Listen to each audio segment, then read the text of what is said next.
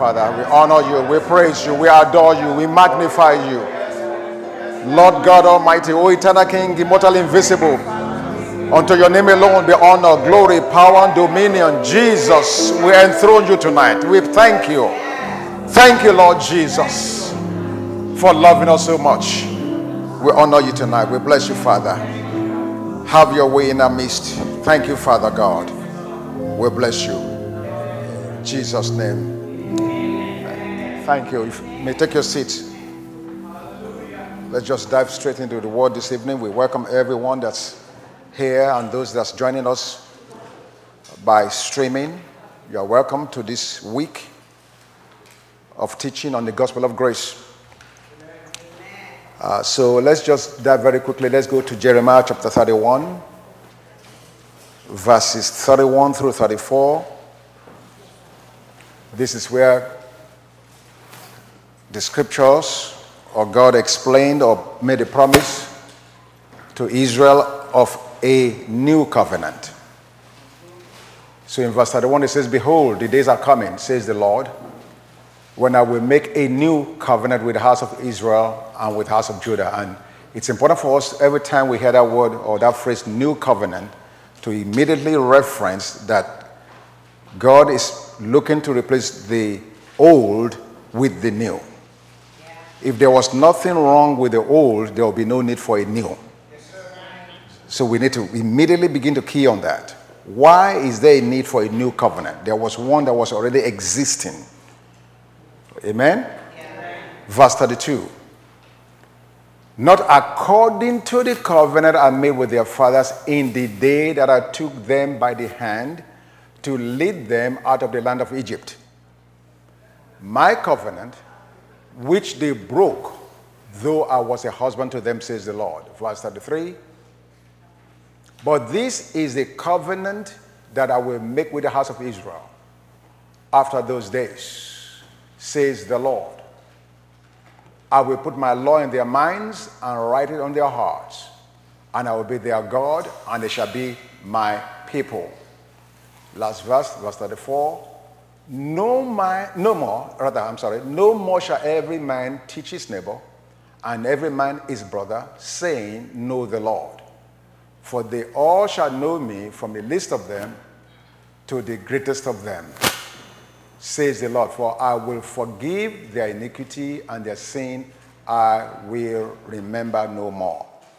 Now, it's very interesting that when Paul began to establish uh, the teaching of the gospel of grace, he again made reference to this passage in Hebrews chapter 8. Can we just go there very quickly? Hebrews 8, verses 10 through 12. Hebrews 8, 10 through 12.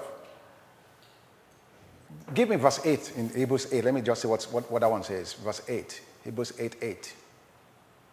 Thank you. I know I prepared you for good. Let's start from verse 7.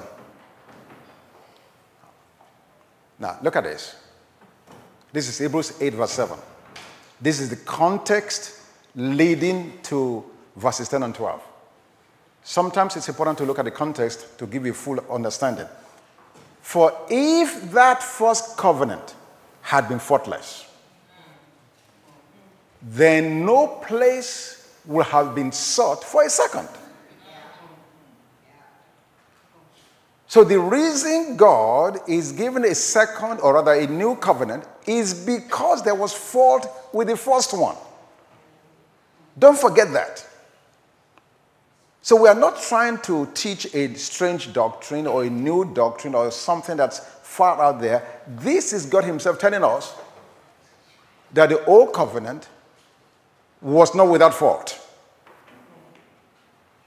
For if that first covenant had been faultless, then no place will have been sought for a second. Verse 8. Because finding fault with them, he says, Behold, the days are coming, says the Lord, when I will make a new covenant with the house of Israel and with the house of Judah, not according to the covenant I made with their fathers in the day when I took them by the hand to lead them out of the land of Egypt because they did not continue in my covenant and I disregarded them, says the Lord. For this is the covenant I will make with the house of Israel after those days, says the Lord. I will put my laws in their mind and write them on their hearts, and I will be their God, and they shall be my people. None of them shall teach his neighbor, and none his brother, saying, Know the Lord, for all shall know me, from the least of them to the greatest of them. Last verse, verse 12.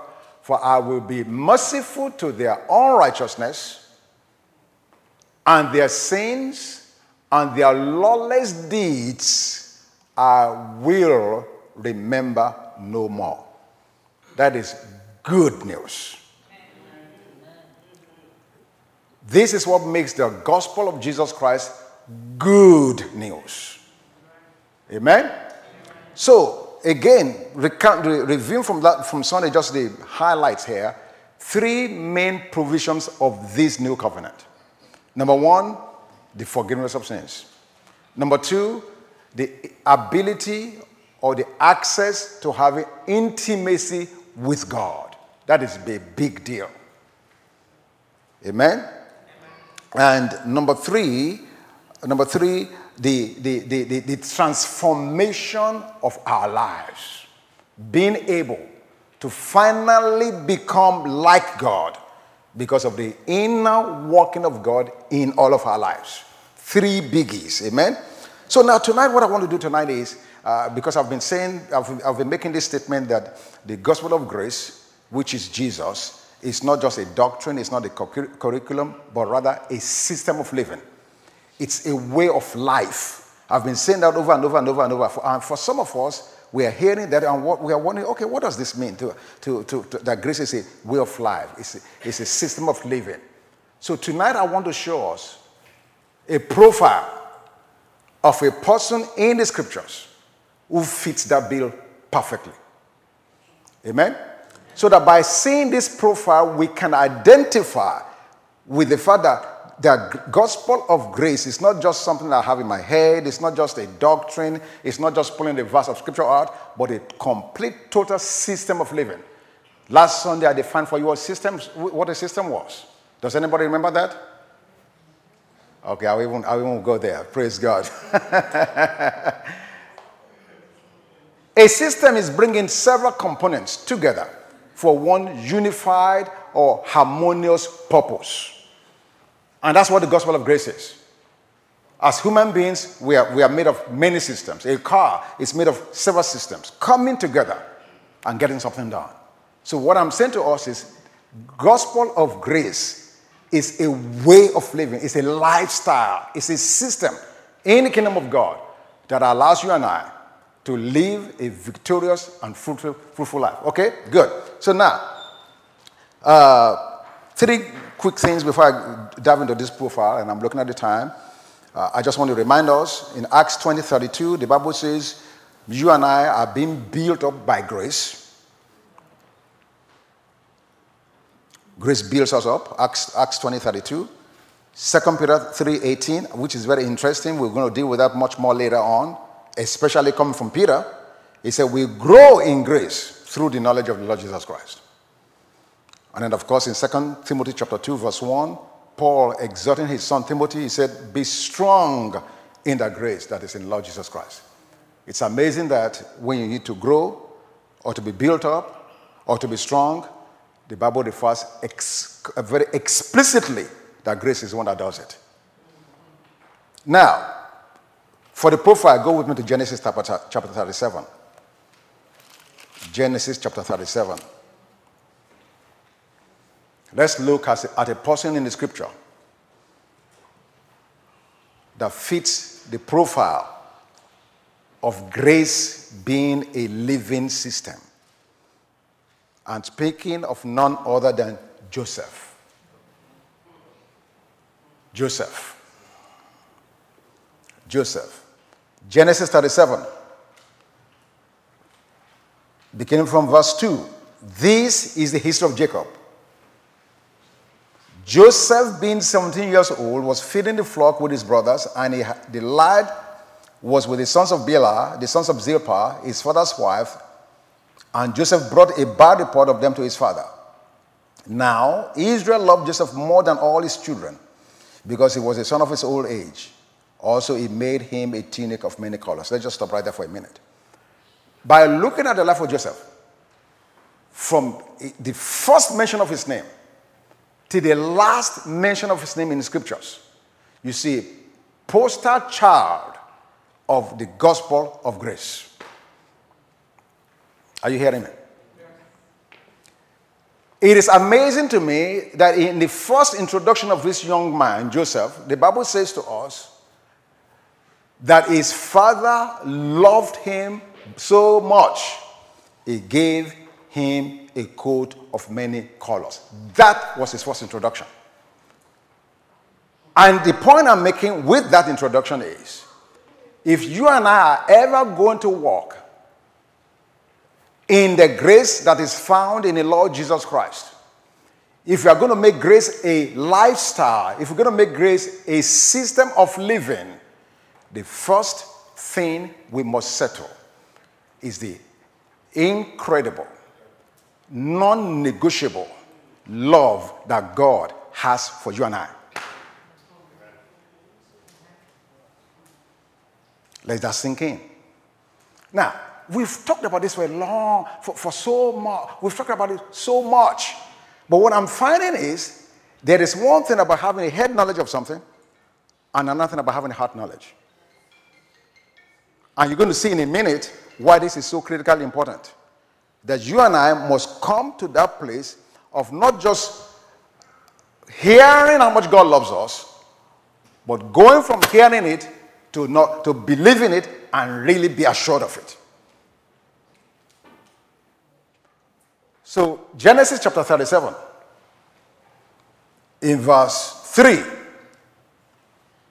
Now Israel loved Joseph more than all his children.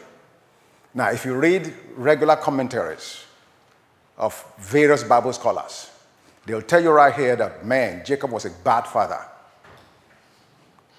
that he had no business discriminating and loving one child above the, the rest. And most of us as parents, when we hear that, we can almost identify with that and say, well, yeah, that, that, that makes sense. Why would you have three kids and love one and more than the rest then? You know, it's, you, you, when you start rationalizing that in your, in your mind, you almost want to go there. But let me read one more scripture Hebrews chapter 1 verse Hebrews chapter 1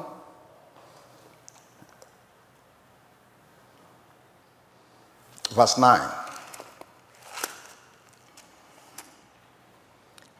Hebrews 1 9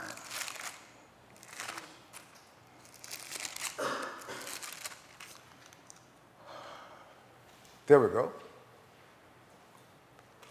This is the brother of Hebrew giving us context about Jesus. Actually, let me pick up from verse, verse 5 so I can give you context. If you begin from verse 1, you know already he's talking about Jesus, the Son of God. But from verse 5 here, it says, For we, to which of the angels did they ever say, You are my son? Today I've begotten you. And again I will be to him a father, and he shall be to me a son. Oh, let's go on. But when he came, or rather, when he again brings the firstborn into the world, he says, Let all the angels of God worship him. And of the angels, it says, Who makes his angels, spirits, and his ministers a flame of fire? But to the Son, who is the Son? Jesus. But to the Son, it says, Your throne, O God, is forever and ever, a scepter of righteousness is the scepter of your kingdom. Verse 9. You have loved righteousness and hated lawlessness. Therefore, God, like Jacob, God, like Jacob, God, like Jacob, I, I don't know if I'm making connection. Therefore, God, your God, has anointed you with the oil of gladness more than your companions. So when you go back to Genesis 37, you see Jacob doing what God did here. Oh, I don't want you to miss that. Why did Jacob love Joseph more than everybody else? The answer is in Genesis 37, verse 2. Joseph was bringing the evil report of his brothers to Jacob. Why? Because Joseph loved righteousness and he hated iniquity.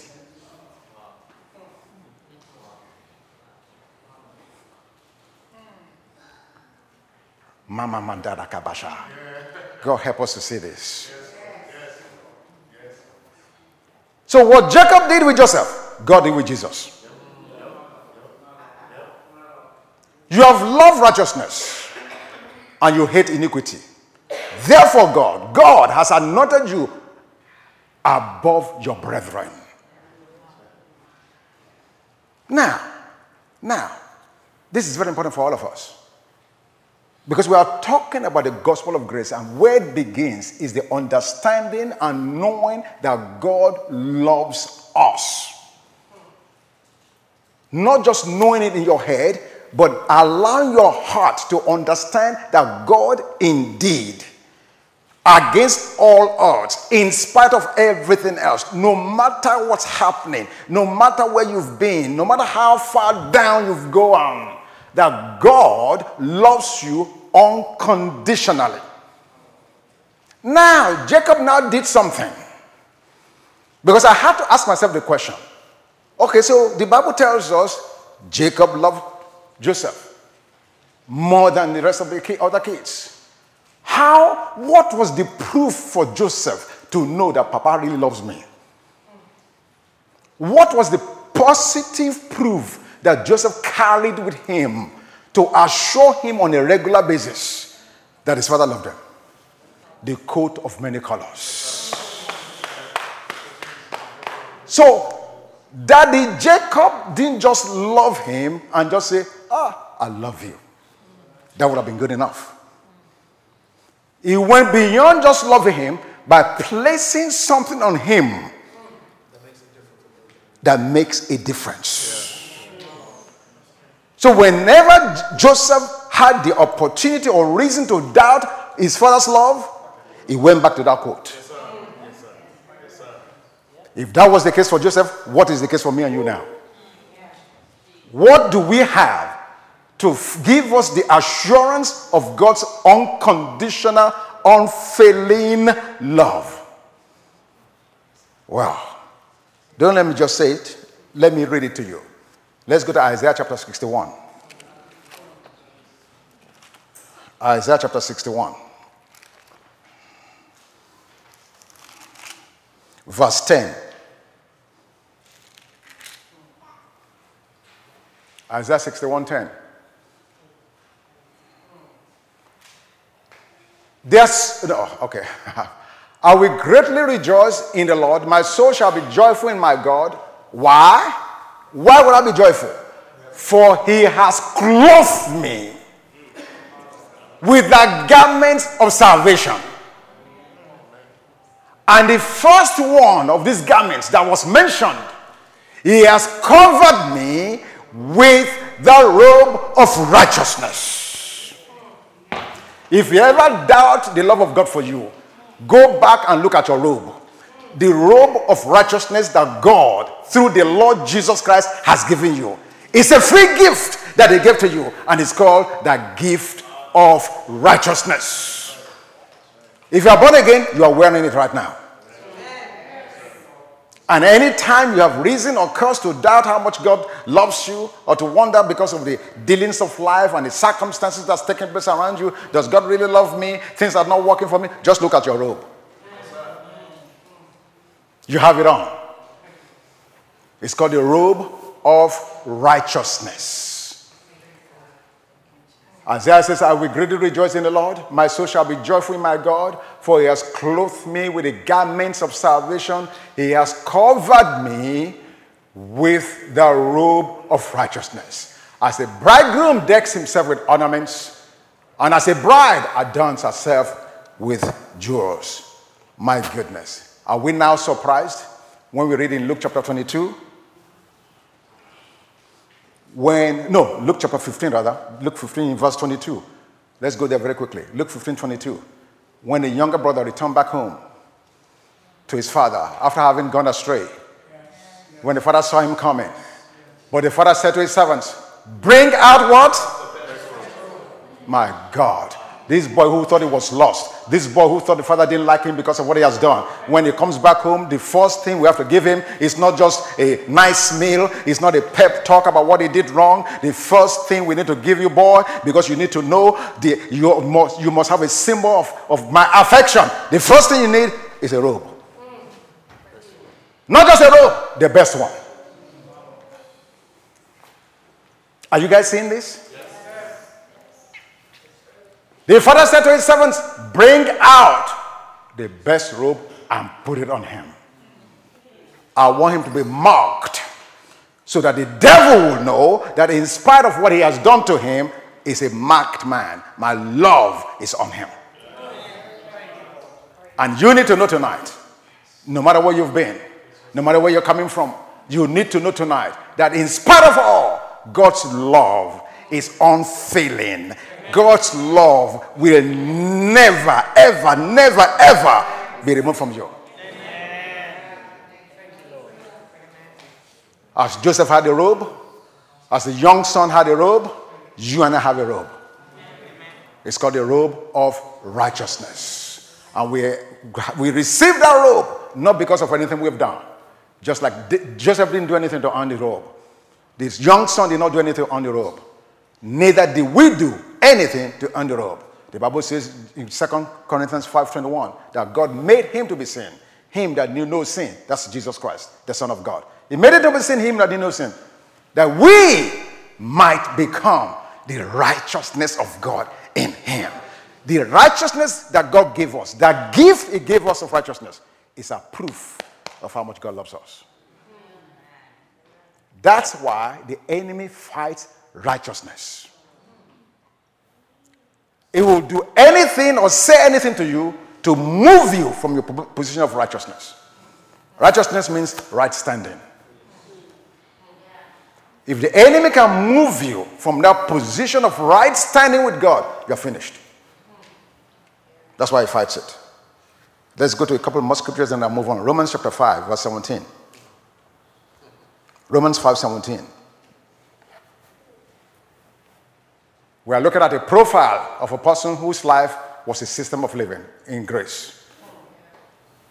Romans 5:17 For if by one man's offense death reigned through the one, much more those who receive abundance of what? Grace. This is the reason we call it the gospel of grace. Because you must understand the emphasis that God gives regarding our salvation through grace. It's huge. So much more those who receive what? The abundance of grace of the what? Gift of righteousness. Will reign in life through the one, Jesus Christ. I'm telling you tonight, you have been already, you've been suited to reign. My God. I said, You've been suited to reign. You've been dressed to reign. The, the, the, the, the, the garments of reigning is on you. It says the abundance of grace and of the gift of righteousness will reign in life through the one. We must never forget that.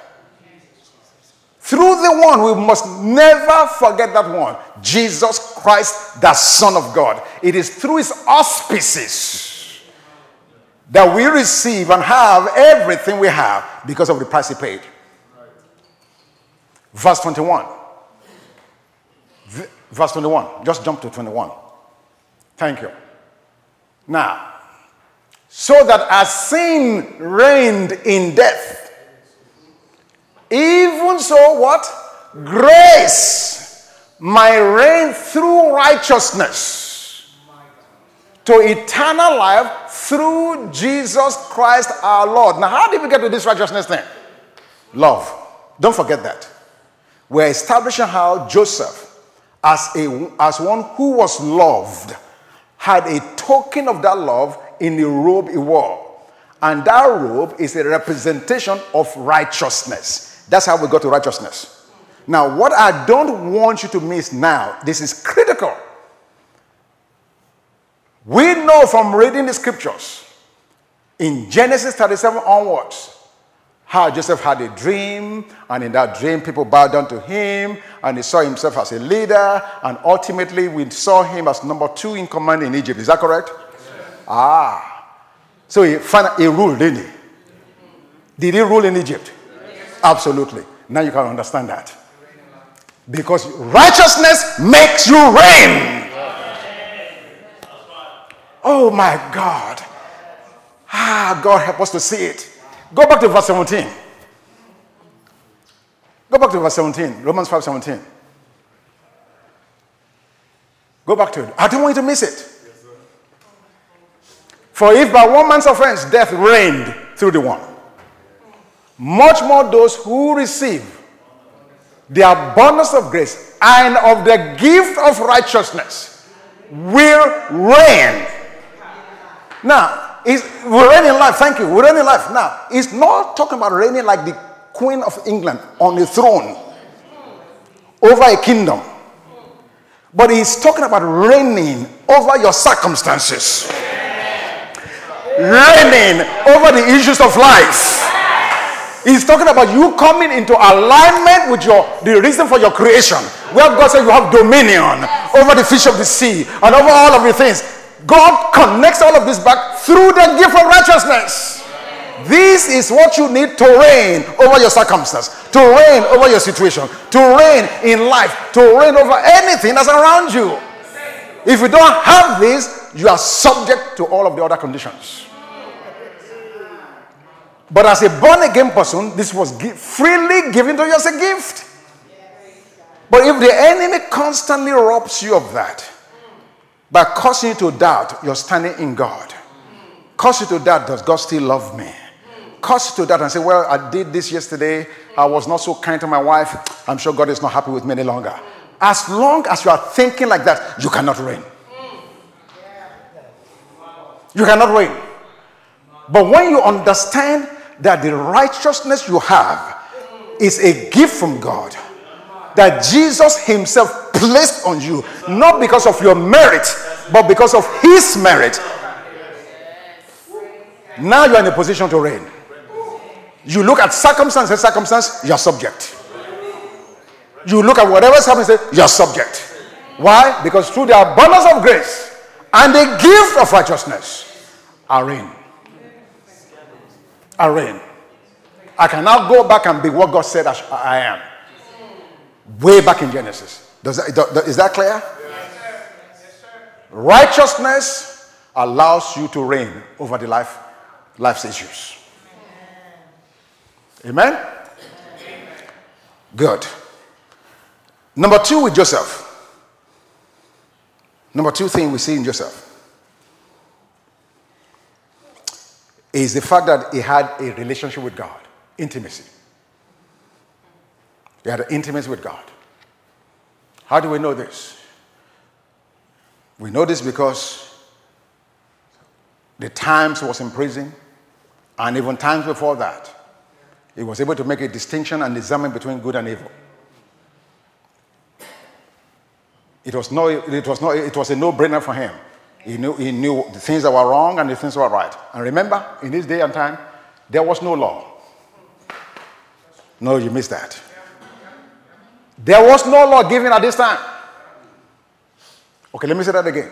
The old covenant had not been given right here at this time. There was no tablet that says, Thou shalt not kill, thou shalt not murder, thou shalt not covet. None of that. But because he was attuned with God, he knew the heart of God, and he knew what was right and what was wrong. And that same access you and I have today through the power of the Holy Spirit to have intimacy with God, to know God, and to be able to hear Him, and to be able to follow Him, and to obey His promptings by the power of the Spirit. So we knew he was loved.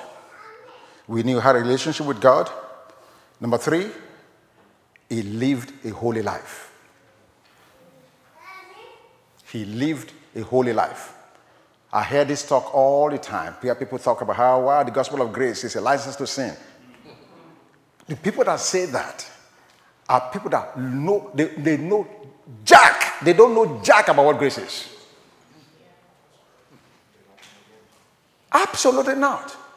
When you have the proper understanding of the gospel of grace, as we were saying today when I, when I met with the staff in the office, we were talking about that this earlier today. There is no way you understand all of what Jesus has done. There's no way when you come to the full understanding of what Jesus and God has provided for us that, that sin will appeal to you any longer. It's not possible. It's mutually exclusive. I challenge you, you go read through the four Gospels. Every time Jesus confronted a sinner or came in the presence of someone who was insane, right. they left his presence changed. Okay. They did. I mean, there are example after example after example. Is it Zacchaeus? Who was a corrupt fraudster? Jesus didn't have to preach any message on him, to him about holiness. Just being in his presence, he began to confess and was willing and ready to make restitution. That's what the gospel of God's grace does to all of us when we become intimately when we come to an intimate understanding of what this gospel is all about. So Joseph lived a holy life. Let's go to it. Genesis 39. Give me verse 7.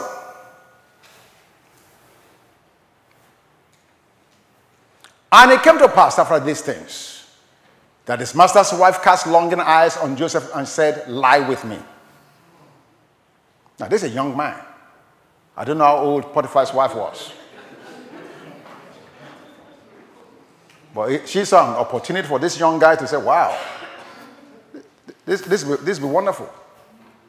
But he refused. Why will he refuse a thing like that? He was single, away from home. More than likely, nobody will know about it. Or if anything, she might even engineer his promotion. In the natural, it was all win win win. But the Bible says he refused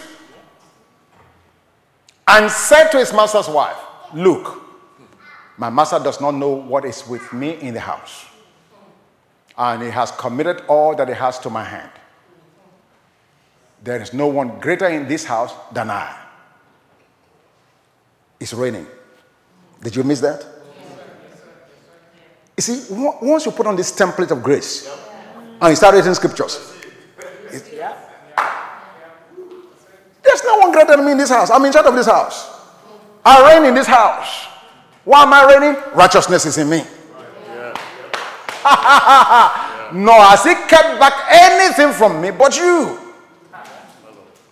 Because you are his wife. How then can I do this great wickedness and sin against God? Remember, there was no commandment about adultery yet.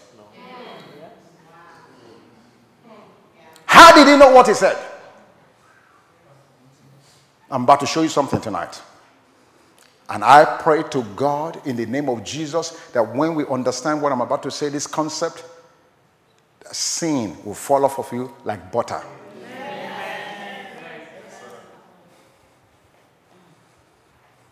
It is so simple, but very profound. Let's read this verse again. There is no greater one in this house than I nor has he kept back anything from me but you, because you are his wife. How then can I do this great wickedness and sin against God? Hmm. While I'm explaining this, go to 2 Corinthians chapter 5, verse 14. This is the point, you all. Actually, leave this, leave, this here for, for right now. I beg you. I'm sorry.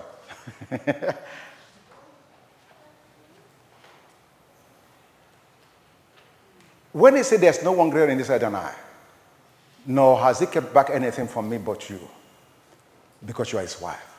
How then can I do this great wickedness and sin against God? Notice the word he used, how can I do this great wickedness?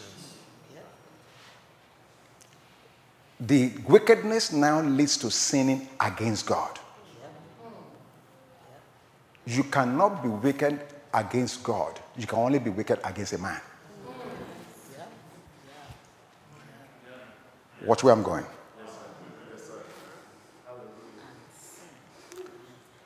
I can be wicked to Odun, and that wickedness causes me to sin against God. But I cannot be wicked to God. So, what is Joseph saying? He's saying, in light of the benevolence that my master has given me, the privilege, the authority, the blessings that this man has conferred on me, Abba. How can I now, how can I now violate all of that and betray the man's trust and become wicked to him? And by extension, because I'm wicked to him, I sin against God. Are you hearing this explanation? Because we are talking about holiness, about living a life that's sin free by the grace of God through the power of the Holy Spirit. How does it happen? How can we get there? The answer is very simple love is the antidote of sin.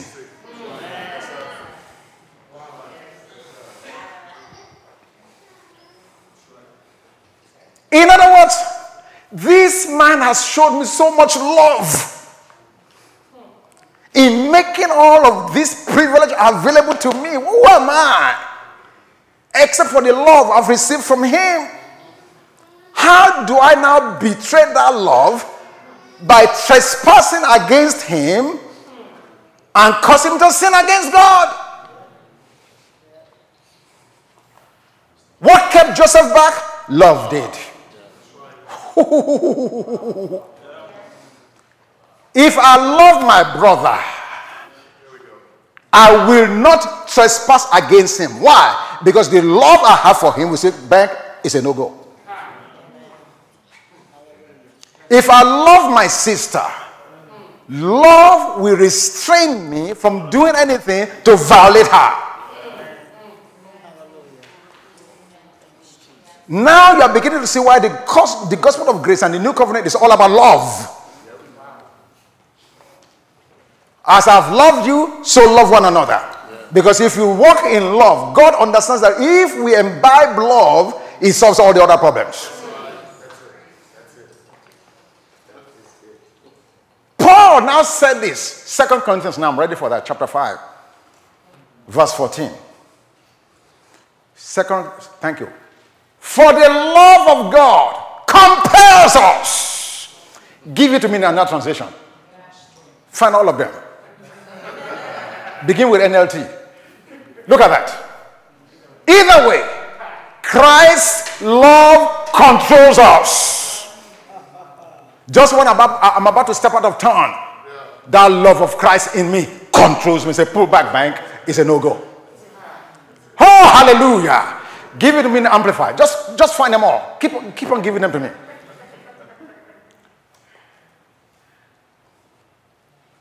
Amplified. For the love of Christ does what? Controls and urges and impels us. You trying to stop sinning? Get love. See, this is what the old guys didn't understand. When I say old guys, I don't mean old as in age. I'm talking about I'm talking about old covenant guys. Because we are giving people 10 rules, things they must do to stop sinning. I did it, so I know what I'm talking about. We give them a laundry list of things they must do or not do so they don't fall into sin. When I need to give them one thing, love. Because the Bible says, Romans 13 8, love is the fulfillment of the law. This is the antidote for sin. This is why, and I'm glad Joseph broke it down. Because Paul did not break it down. But when you read what Joseph said, and you, you see how he listed his place, the honor he has received, and the love that's been given him in that house. And then the explanation that how, in spite of all of this, can I do this wickedness? Folks, this is gospel of grace in action. You see, it's a system. That love he received from his father, and the love that restrained him in Egypt. He got the love in Canaan, and that love is still working in Egypt. It doesn't matter what your location is. Love works. Paul tells us in 1 Corinthians chapter 13, love never fails. It never fails. Wow. For Christ's love has moved me to such extremes. And that's a message translation. Give me one more and then we need to go. We need to move on. One more. Thank you, Jesus. Ah.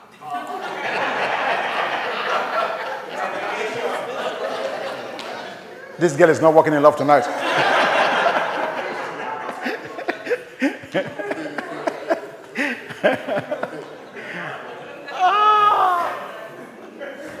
Second Corinthians chapter 5, verse 14.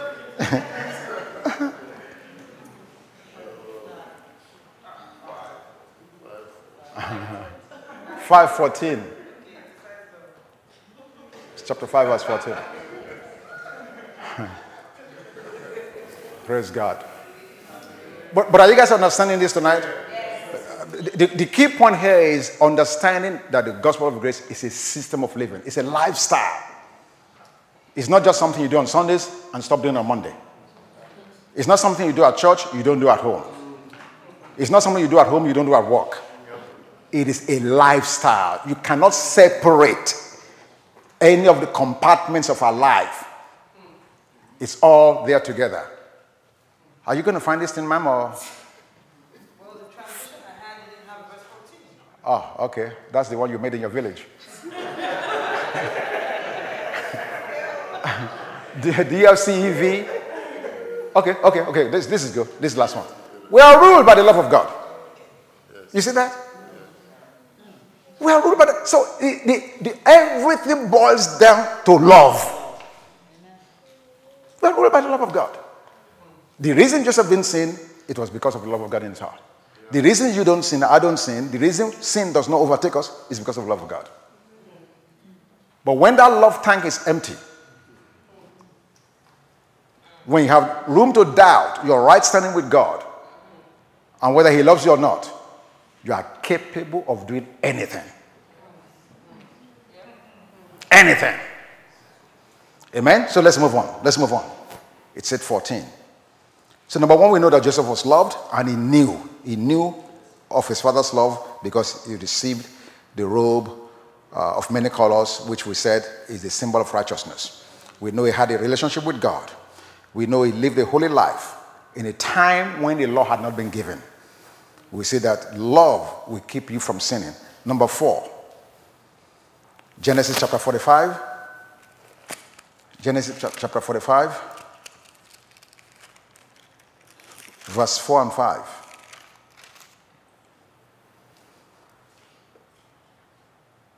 Actually, we can start from verse 3. Revelation, I'm sorry, verse 3. Genesis 45, verse 3. Then Joseph said to his brothers, I am Joseph. Does my father still live?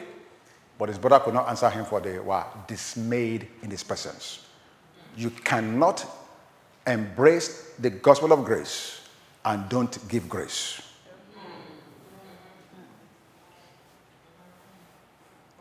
You must be forgiven, or you must give forgiveness. Now, I'm not saying you give forgiveness as a condition to be forgiven. No. But I'm saying you freely forgive others Why? Because you've been freely forgiven. We see here in Joseph's life. Verse 4. And Joseph said to his brothers, Please come near me. In case you're, in case you're wondering who this is, check me out. So they came near, and he said, I am Joseph, your brother, whom you sold into Egypt. You can just imagine the trembling in those brothers. Finally, they say, Our sins have caught up with us. Today is today. today is judgment day. Hey, in Egypt, God has caught us today. Verse 5. But now, do not be grieved or angry with yourselves. How can anybody say that? Do you understand what Joseph had been through? The years and the pain, the agony, the betrayal. Do you understand the magnitude of what happened to this young boy? And now he's looking face to face, he's beholding those who did this evil. And he says, Don't be angry with yourselves. Don't be grieved because you sold me here. But the truth is, God sent me before you to preserve life.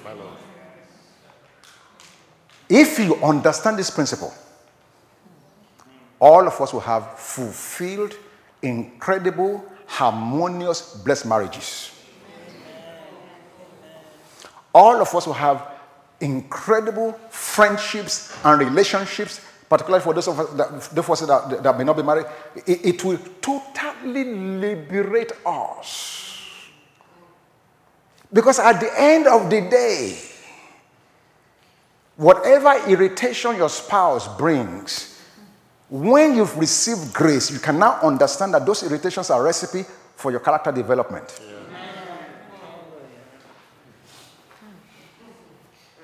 It can never, it can never destroy you. Never. I'm telling you.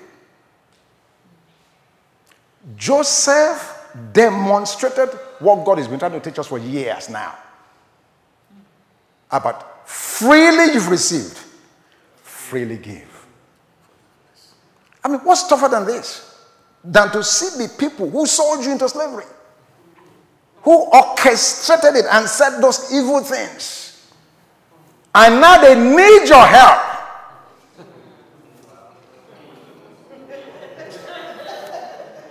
Some of us have said, I've been waiting for you for this day. today is today. Today, I've been, uh, yeah, uh, you're coming. Uh, come, come.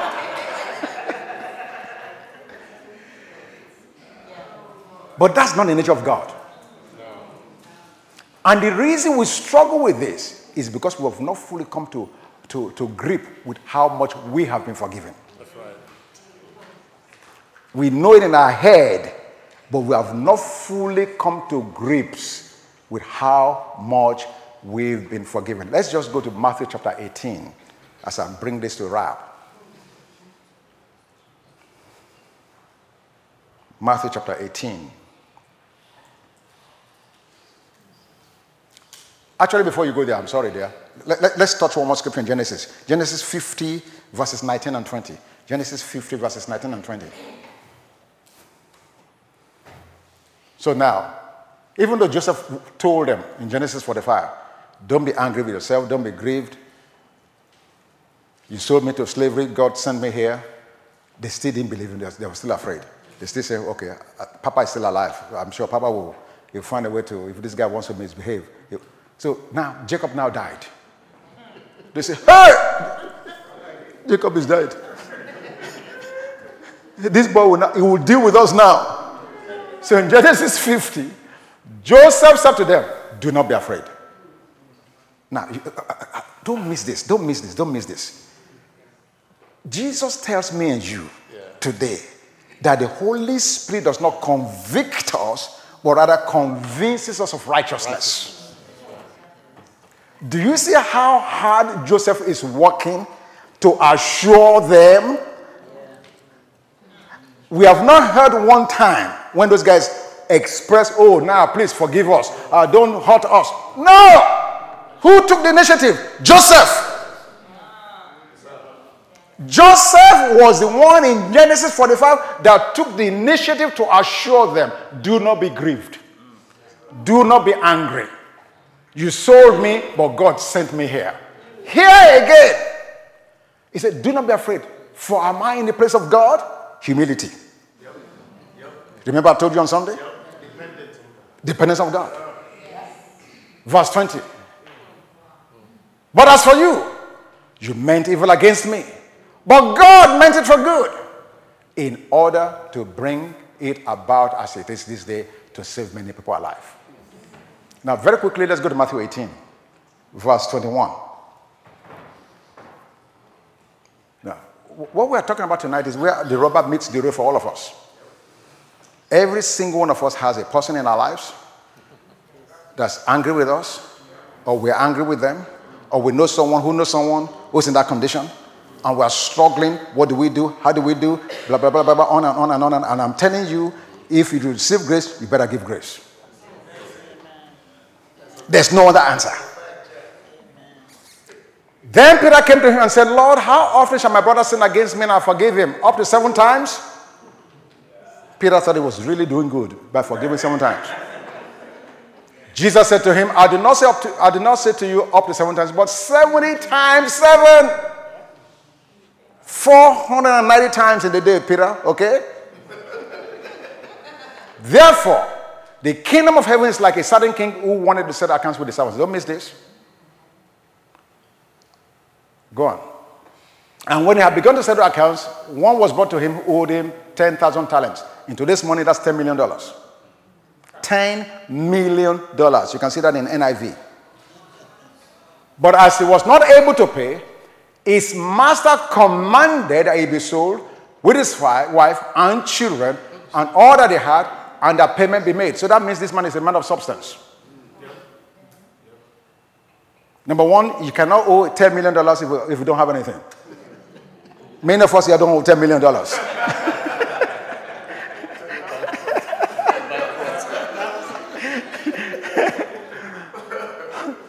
The servant therefore fell down before him, saying, Master, have patience with me, and I will pay you all. Notice the mindset of this guy. He had a mind to say, I will walk long enough to pay. His expectation at this time is, just give me time. Next verse. Then the master of that servant was moved with compassion and released him and forgave the debt. Now, don't miss what happens in verse 28. But that servant went out and found one of his fellow servants who owed him a hundred denarii. You know how much that is? Twenty dollars.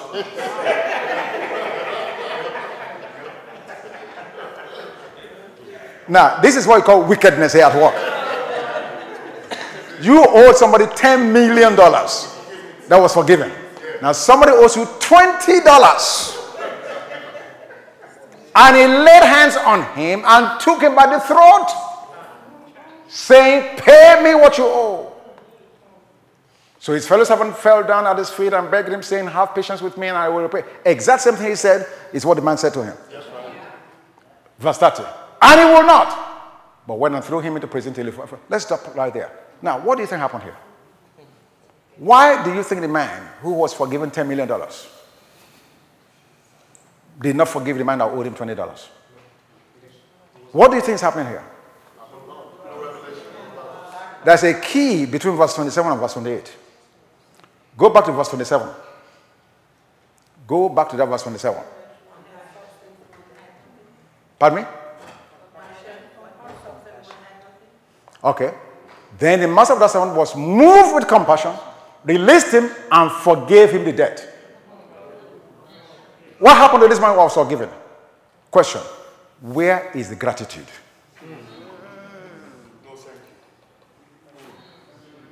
Somebody forgives you $10 million. You didn't park there. and said, I, I am so grateful. I am so thankful. Thank you so much that you delivered me from such a chain that's been, man, 10 minutes. He didn't do any of that. This is the point I'm making. This is a picture of grace that was declared and grace that was not received.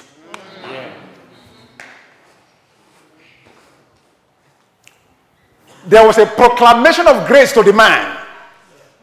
You're asking for time, I'm going to surpass time.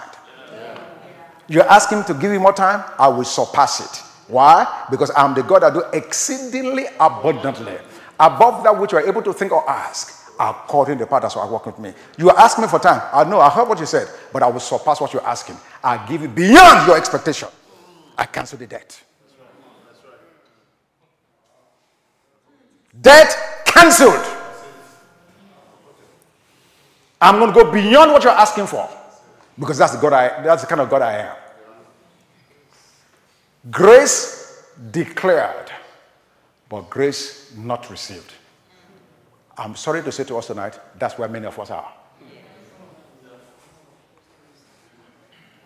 We've been hearing the gospel of grace preached and declared, but for many of us, it's still in our head. It's never entered our heart. It's not received. Because when it's received, your life will take a significant exponential turn. People will be asking you, What happened to you? We are like this man in Matthew chapter 18. Grace has been declared, but it's not been received. This is the reason we pray. And I'm going to close it out there tonight. Do you, you see the message? Do you see that this is a, a, complete lifestyle? It's not just a matter of receiving, getting blessed, getting blessed. There's responsibility. As Christ has forgiven you, so forgive others, he says. When are we going to start living that part out? Because when we're living that part out, all of a sudden the squabbles, the quarrels, the irritations, the disagreements, the arguments at our homes go down to a minimum. Minimum. Completely. Because now you give your spouse much more room, much more latitude. Recognizing that if God don't help you, you're in a worse situation. So before you judge him or her, you judge yourself first. That's what grace does. That's what grace does. Can we just stand to our feet?